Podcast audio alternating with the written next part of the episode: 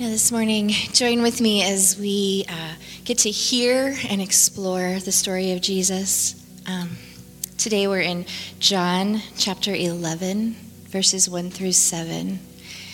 If you have a Shed Bible, it's on page 990.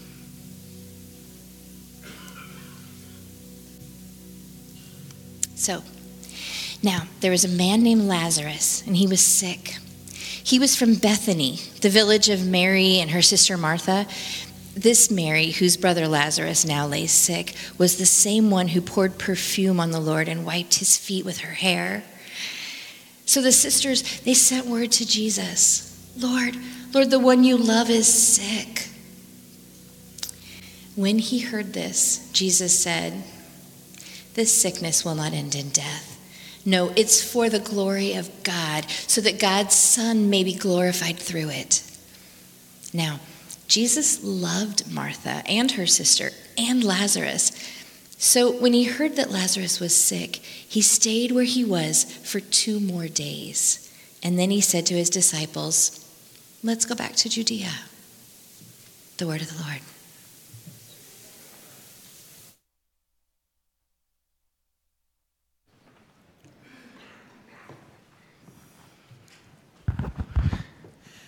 Good morning, Mars Hill.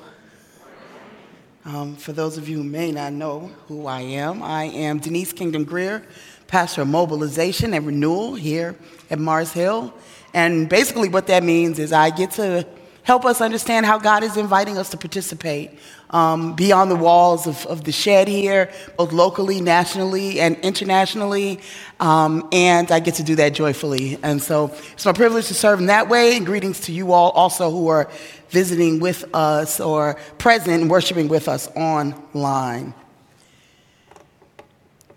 This weekend, friends, we celebrate the life and legacy of Reverend Dr. Martin Luther King Jr.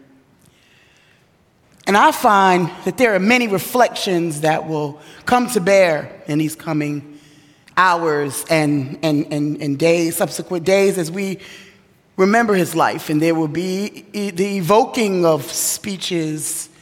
I have a dream, I've been to the mountaintop. But for me personally, in these days, as I think about his birthday, I think about his mother, Alberta and his father, Reverend Michael, whose name was later changed to Martin Luther King Sr. I'm thinking about them as just ordinary people.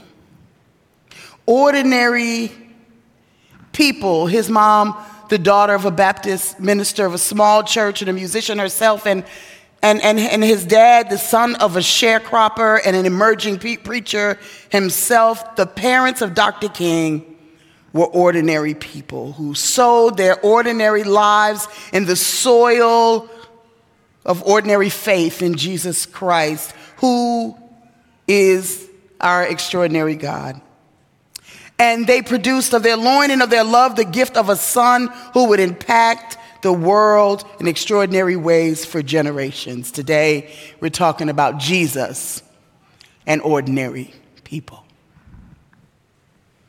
Today is the first day of what liturgists call the ordinary season. That season between Christmas tide, which is basically Advent through Epiphany, and Easter tide, which is Lent through Pentecost. It's ordinary season, the time that we get to attend to our spiritual growth and maturity in faith as we continue the series Ashley began last week titled Jesus and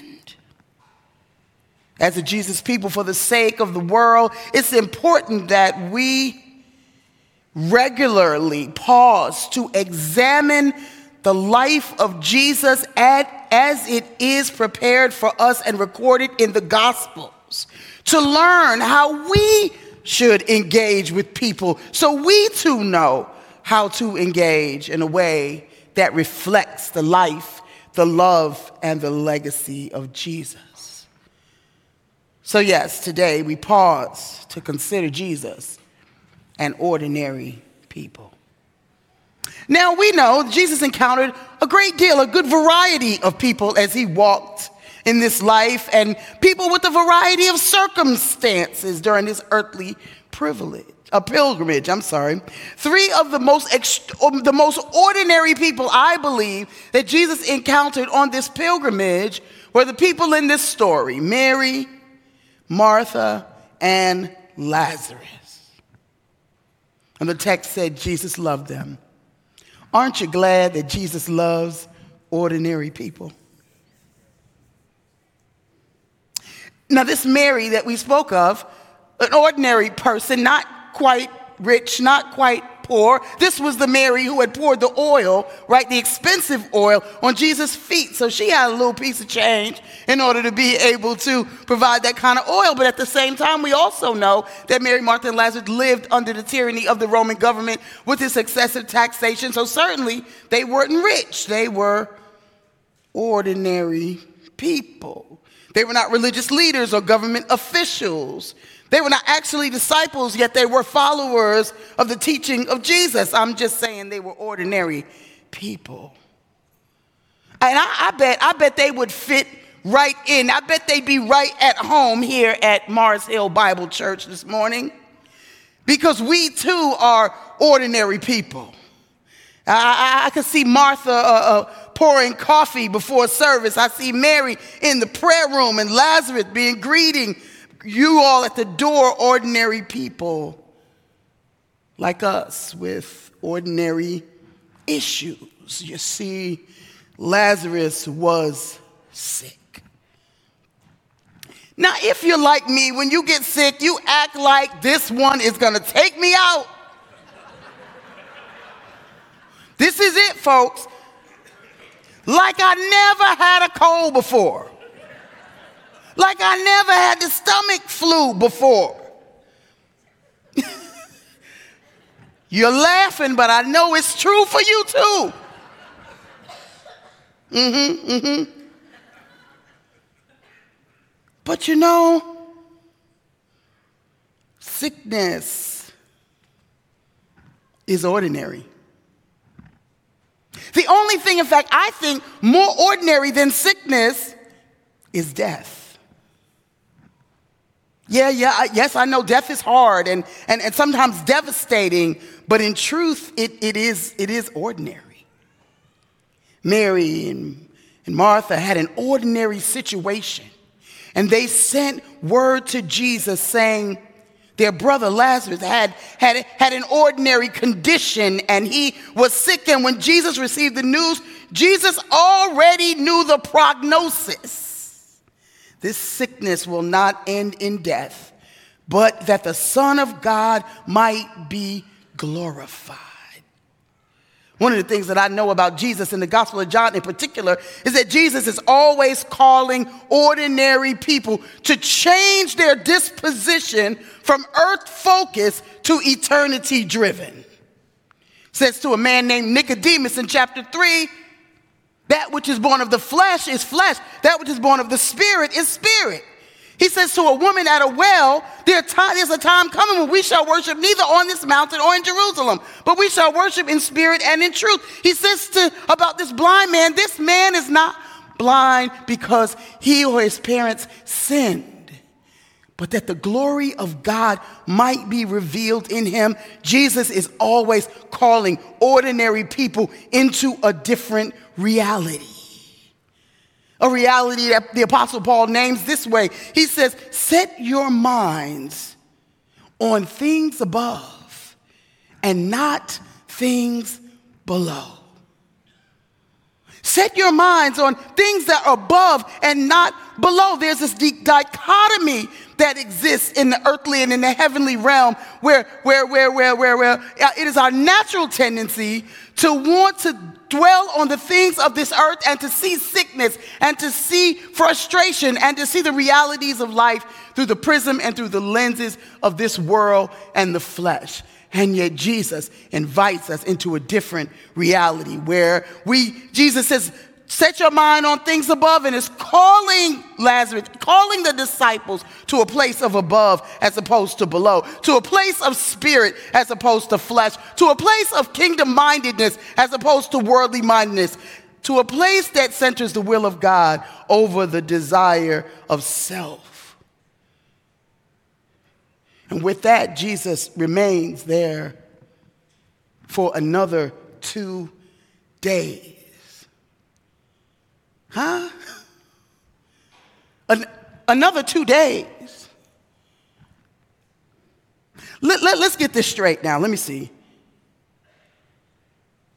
There have been seasons in the life of Christ that have been documented in Scripture, like the story that Ashley shared with us last week about Jairus' daughter. Jesus gets word that Jairus' daughter is ill, and he immediately takes off and goes to Jairus' house with just a little bit of a caveat or a deviation in the middle that ended up being a whole teaching. But nevertheless, he makes his way there as quickly as possible. But here, here is his friend whom he loved, a person he would spend time with in between the creases of the text, so ordinary that we have no record of how they lived their relationship out. We just know that he loved them. And when Lazarus becomes ill, Jesus doesn't drop everything and run.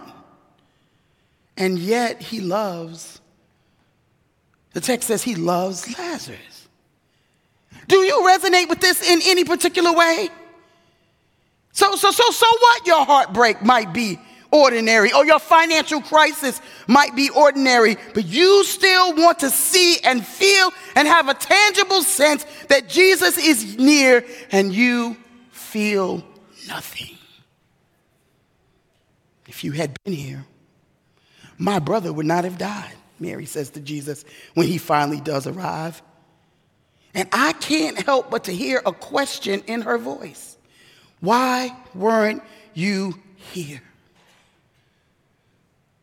Ordinary people like us, like Mary, we can't help but to see things from below, from the perspective of flesh, the perspective of the world. But Jesus is not of this world and is calling those he loves to what? Set our minds on things above, for there we realize that everyone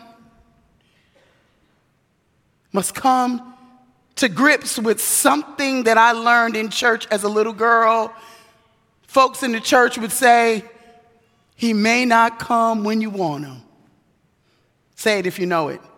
But He's always on time. Amen. He may not come when you want him, but He's always on time. Alas, Jesus loves ordinary people in ways that may not feel like love. I remember when I found out that I was going to have a son, a second child, I was so sad for him. Ooh, I felt so bad. And, and, and, and because I just couldn't imagine that it was possible for me to love another human being the way that I loved my firstborn child, his sister Giselle. Here they are in a picture together. Yeah, well, she's 20 now and he's almost 18, but they'll always be this to me.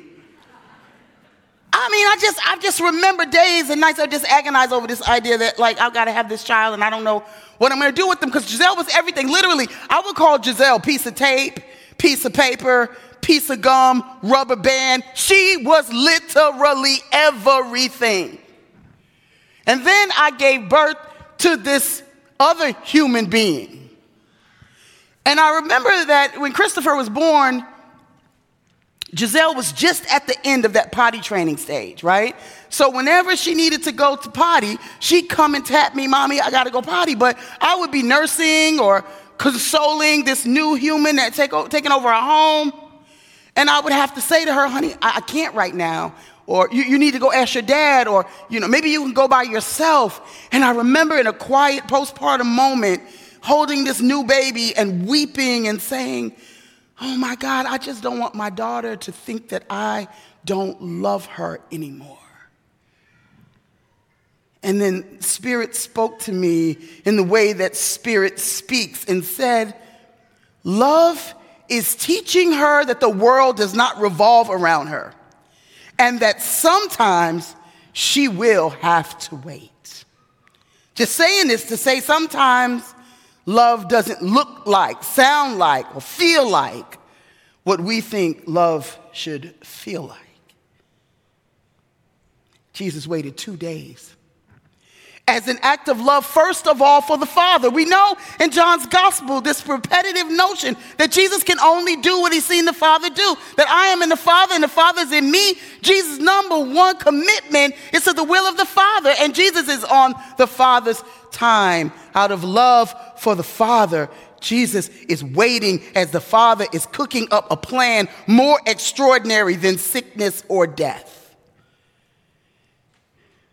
Jesus waited two days as an act of love for Mary, for Martha, and for Lazarus, whose faith would soon elevate from ordinary to extraordinary in a matter of moments. Because he loved. But it didn't feel like, it didn't look like, it didn't sound like they thought love should sound. It just didn't seem like love. And in those two days, Lazarus subsequently died. And Jesus, miles away from the bedside of Lazarus when this happened, he still knew. He knew that Lazarus has fallen asleep, and the disciples didn't understand. They thought, well, if he's sleeping, he's resting, and that means he's going to be okay. And Jesus said, Lazarus has died. His friend had done the most ordinary thing a person can do. He died. And I imagine as this man Lazarus breathing, as his breath starts to leave him, Mary and Martha begin to peek down the dusty trail to see if Jesus has come yet. Do you see him? What about now when Lazarus takes his last breath? Mary takes on the cloak of grief that she stands before Jesus with when he arrives. If you had been here,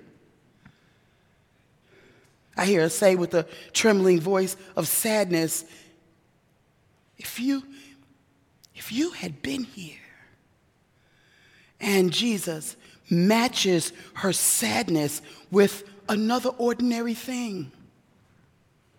Jesus wept because he loved. And Jesus weeps in ordinary places with ordinary people, when ordinary circumstances take place, He weeps with them and He weeps with us when we wait for Jesus. In ordinary places and find disappointment.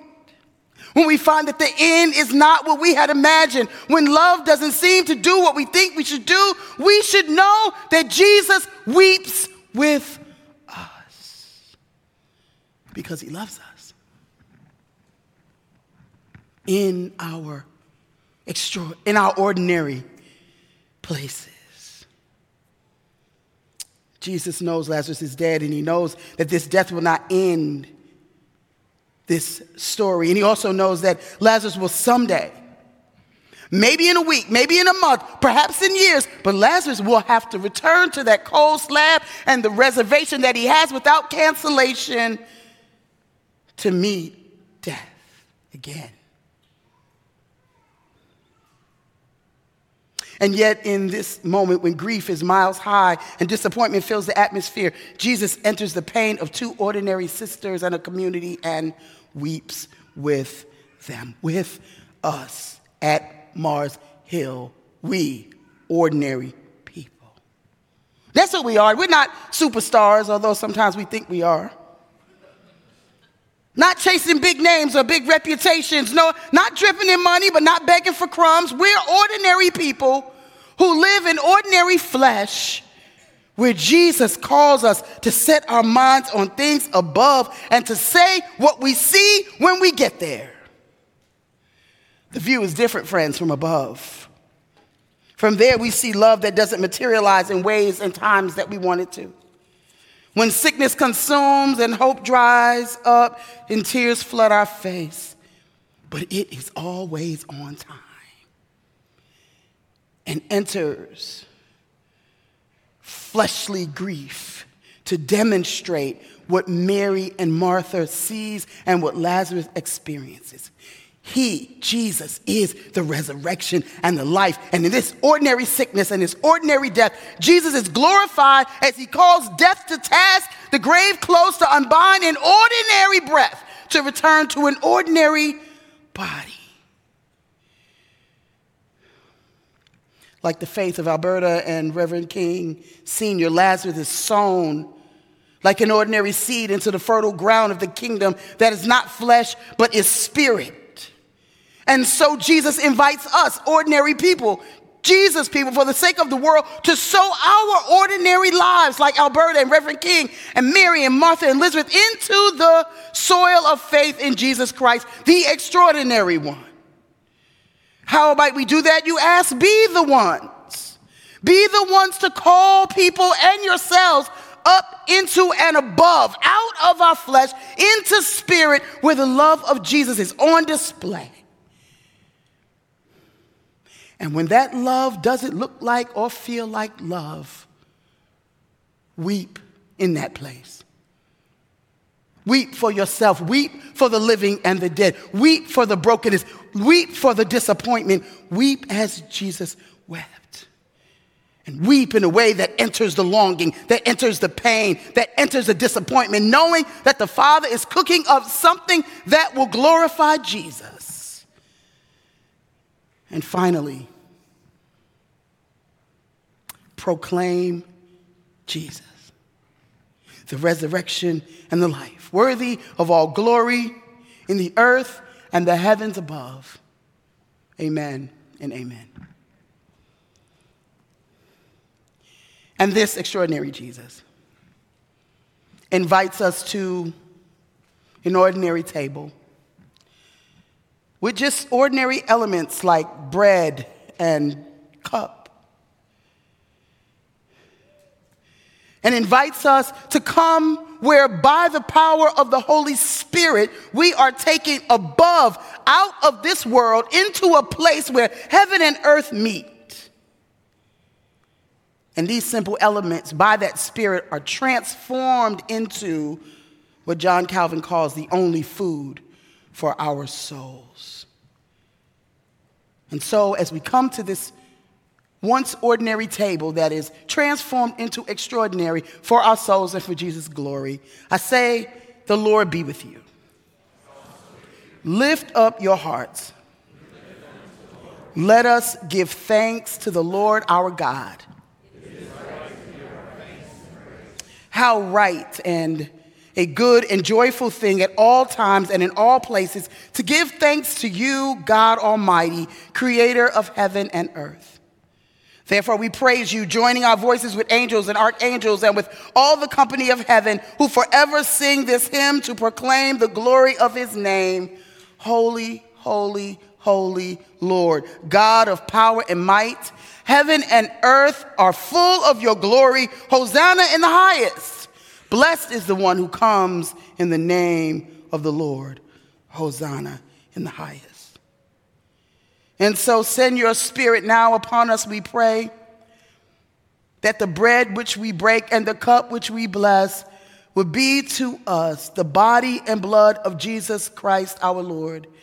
And as these grains have been gathered from ordinary fields into one loaf, and these grapes gathered from ordinary vines into one cup. So soon and very soon, may your whole church be extraordinarily gathered together in you, both now to the ends of the earth. So we say, Come, Lord Jesus, come. And so, beloved, I give to you that which I also received how the Lord Jesus, on the night when he was betrayed, he sat with his disciples and he ate, and after they had eaten, he took ordinary bread. And after giving thanks, he broke it. And he gave it to them, saying, This is my body broken for you.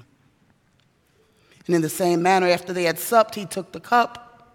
After giving thanks, he said, This is the new covenant in my blood. As often as you do drink it, you do this to proclaim my death until I come again. These are the gifts of God for the people of God. Thanks be to God. And as we prepare to come to this table, we recite this simple phrase that has gone before us, goes behind us, and goes with us. Say it with me Christ has died. Christ has, Christ will come again.